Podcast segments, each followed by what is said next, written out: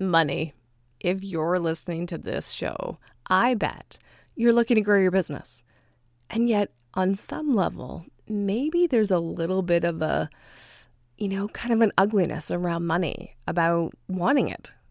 See, here's the thing if you are an awakened entrepreneur, which is who I mostly work with, then there's this conflict around I want to make big money. And yet, all the people around me who are doing the spiritual route are doing this thing around money that having money is not spiritual and that that's not really a good thing to be going for. Even if they don't say it, there's those niggles, those underlying little snarky remarks that happen when you talk about wanting to go for, you know, multiple six or seven or even eight figures or more.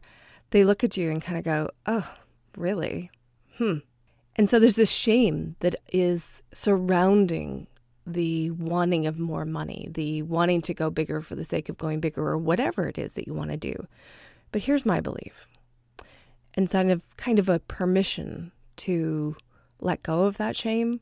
My belief is that awakened entrepreneurs having lots of money, like excessive money, are going to be the ones that will change this planet and the systems that are here because they will have the resources to make the changes.